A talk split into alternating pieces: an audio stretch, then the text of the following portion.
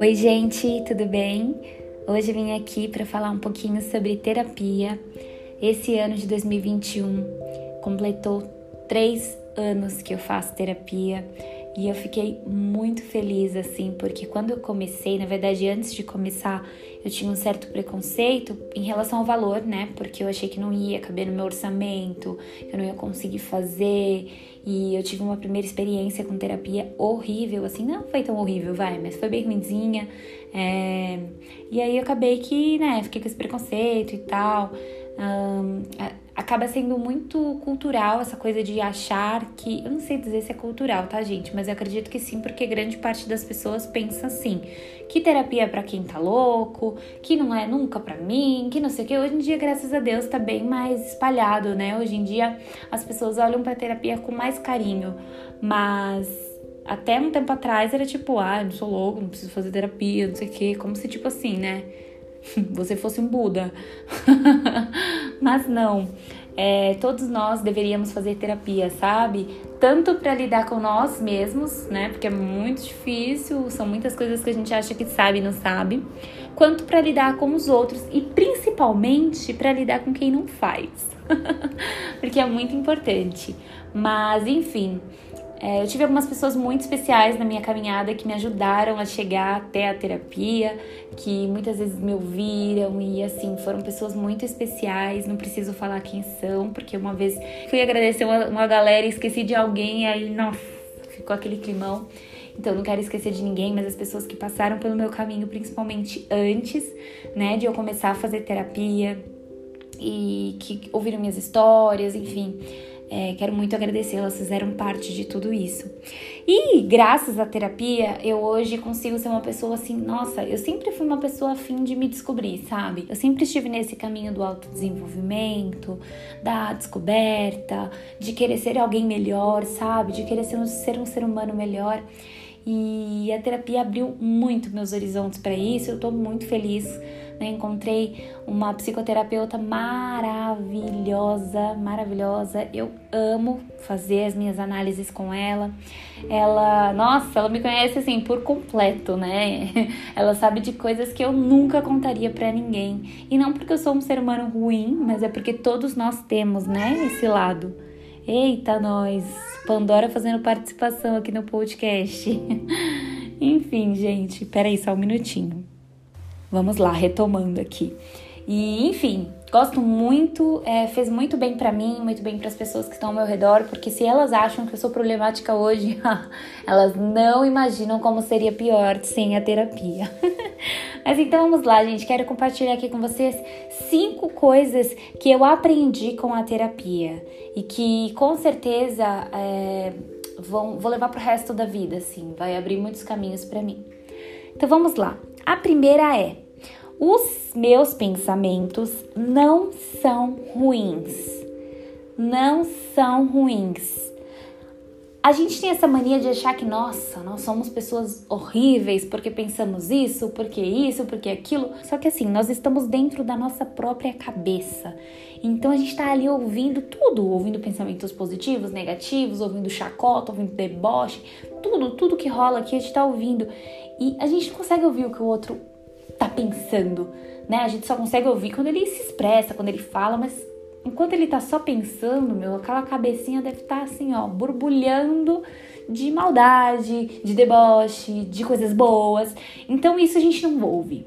É aquela coisa, é o que a Globo não mostra. Então, assim, eu antes tinha esse pensamento, ainda tenho às vezes, tá? Não tô ilesa só porque tô fazendo terapia há três anos, não, que inclusive é bem pouco, tá? Pro meu tempo de vida, ainda tenho muitos anos pela frente para fazer terapia. É, mas assim, a gente tem essa impressão de que os nossos pensamentos são ruins porque a gente não tá ouvindo o pensamento dos outros. Aí a outra pessoa pode até falar: ah, não, mas eu não penso isso. Será? Será que não pensa mesmo? A gente sempre tenta se proteger. Então, jamais uma pessoa que às vezes está pensando uma coisa que é muito mal vista aos olhos da sociedade vai expor isso para fora, vai expor para alguém, sabe? Até uma coisa redundante, mas vai expor para fora. jamais. É, ela vai levar aquilo pro túmulo, assim como tem coisas que eu levo, tá? Pro túmulo, você também. Eu acho que é muito isso. Então, eu aprendi na terapia que os meus pensamentos, eles não são ruins. Todo mundo tem pensamentos bons, ruins, legais, mais ou menos. E tudo bem, sabe? A diferença é que eu tô ouvindo o meu 24 horas por dia, 7 dias por semana, tipo, incansavelmente. Aliás, cansavelmente. Mas os outros também têm pensamentos, tá? E não pense que é só coisas lindas, maravilhosas, arco-íris e positividade, não. Todo mundo tem ali a sua sombra. A segunda coisa que eu aprendi com a terapia é não sentir culpa por sentir o que eu sinto. Quanto sinto e quanto sentir, né? É, antes eu tinha muito essa coisa de me sentir culpada. De vez em quando ainda me pego, né, tendo essa sensação de me sentir culpada por sentir algo, ou vamos supor, alguém fez uma coisa comigo, mas a pessoa tipo, ela é do bem, mas ela falhou comigo em algum momento. E aí eu tô com aquele, aquela mágoa, né? E aí eu ficava ali remoendo aquilo, nossa, mas a pessoa é tão legal, não devia me sentir assim, nossa, todo mundo gosta dela, não devia me sentir assim. Não, sabe? Eu tive os meus motivos. Eu não tô simplesmente pensando numa coisa que não existe aquela pessoa fez uma coisa comigo. Toda ação tem uma reação. Então, eu tô dando um exemplo aqui para vocês, mas pode usar assim para tudo na vida, sabe? Não sinta culpa por sentir o que você sente, está apaixonado por alguém, Pô, mas aquela pessoa não me merece. É, é o seu coração. É, na verdade, não é nem o coração em si, porque o coração ele é um músculo, né? É mais é, pela questão de, tipo assim, é o seu sentimento. Ele não deve ser desvalorizado independentemente do que for, se você está sentindo uma dor, se você está é, sentindo uma culpa, um remorso, não, não pense que seu sentimento é inválido, tá? Não sinta culpa por sentir o que você sente, acho que ficou claro, né?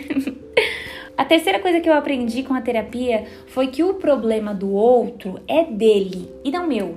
E nisso eu não tô nem me referindo ao problema, ah, a pessoa tem um problema comigo, então é problema dela, não é problema meu não, ela que não gosta de mim. Não tô nem me referindo a isso, mas digo em referente ao problema do outro mesmo. Para quem aí já me acompanha em outros lugares e tal, até do meu convívio, sabe que a minha mãe tem depressão, ela faz tratamento e tal, mas vira e mexe ela tem crise, sabe? Quando interrompe a medicação, às vezes acontece, infelizmente e aí mexe com tudo, a nossa estrutura familiar bagunça. Agora tem o marido, então ele também acaba sendo envolvido. É uma bagunça geral. É bem ruim, é bem triste. É, agora eu tô longe, né, dela, moro assim a 20 e poucos quilômetros da casa dela. Então, querendo ou não, eu não tô mais ali pra, né, dar um suporte de imediato se ela precisar. E, enfim, durante muito tempo da minha vida, eu achava que eu tinha culpa por isso, que eu não é que nem tinha culpa, mas que eu tinha que ficar ali servindo ela o tempo todo e que eu tinha que tentar erguer e tirar minha mãe da depressão. Eu achava que eu tinha esse poder, sabe, de tirar. E não é bem assim.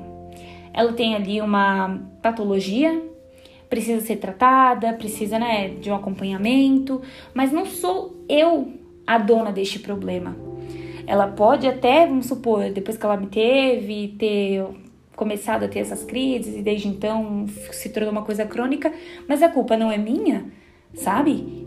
O problema continua sendo dela. Então eu não posso pegar esse peso para mim, agarrar para mim e falar meu, eu, né, reconheço ela é minha mãe, mas esse peso não é meu, sabe? Essa mochila não é minha. Então a gente precisa saber separar, porque o problema do outro ele continua sendo do outro, mesmo que você esteja envolvido. Eu sei que não é fácil, às vezes mistura coisa de família, que aí coisa de família é complicado, mas é do outro.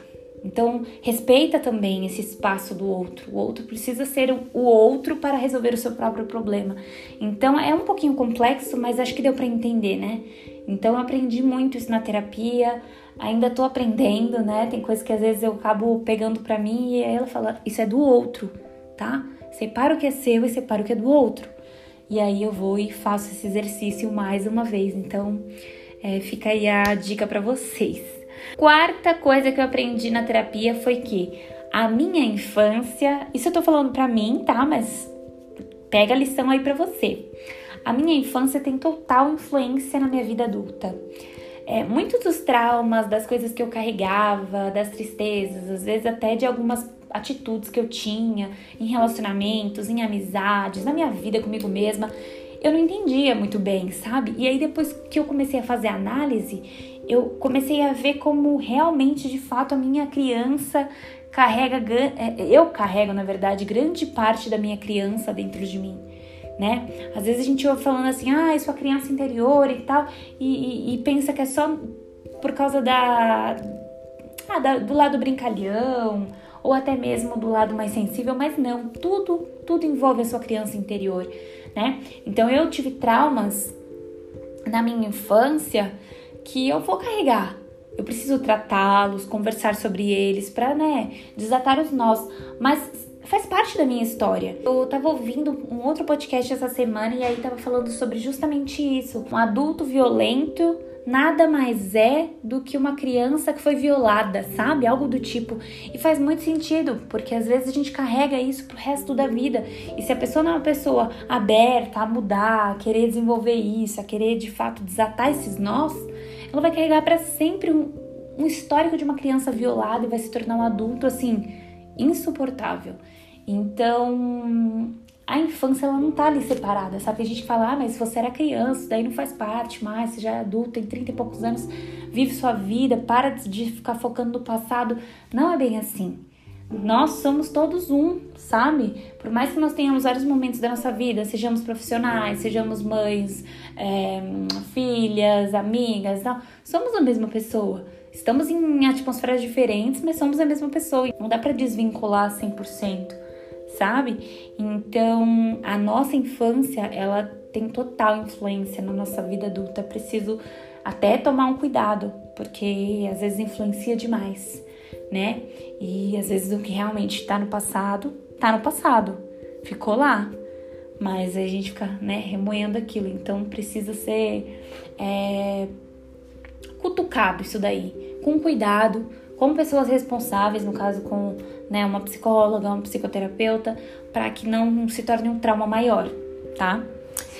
E por último, a quinta coisa. A gente tem tanta coisa que eu aprendi, mas essas são as cinco que eu selecionei, tá? Senão ia ficar muito longo. A quinta coisa que eu aprendi com a terapia é que é possível eu me curar. E quando eu digo é possível eu me curar, não é nem no sentido de doença, tipo assim, grave, sabe? Alguma coisa assim. Eu entendo a necessidade da fé. Eu entendo a necessidade dos médicos, é importante também, tá? Não é isso que eu tô querendo dizer. Mas nesse caso, olha como foi importante eu dar esse primeiro passo, eu ir atrás de ajuda, eu me abrir, porque não é só você ir atrás de ajuda, tem muita gente que vai, procura e chega no dia não vai. É, é difícil, é difícil. A pessoa tem que estar tá muito disposta. Então, é, eu fui atrás, eu, eu fiz o que tinha que ser feito, eu tenho feito acompanhamento e tem só me feito bem, sabe? Eu fico, tem dia que é mais leve, tem dia que é mais pesado, mas é possível se curar. Eu acho que só de você querer ser alguém melhor para você e para os outros, você já tá tipo muitos passos à frente.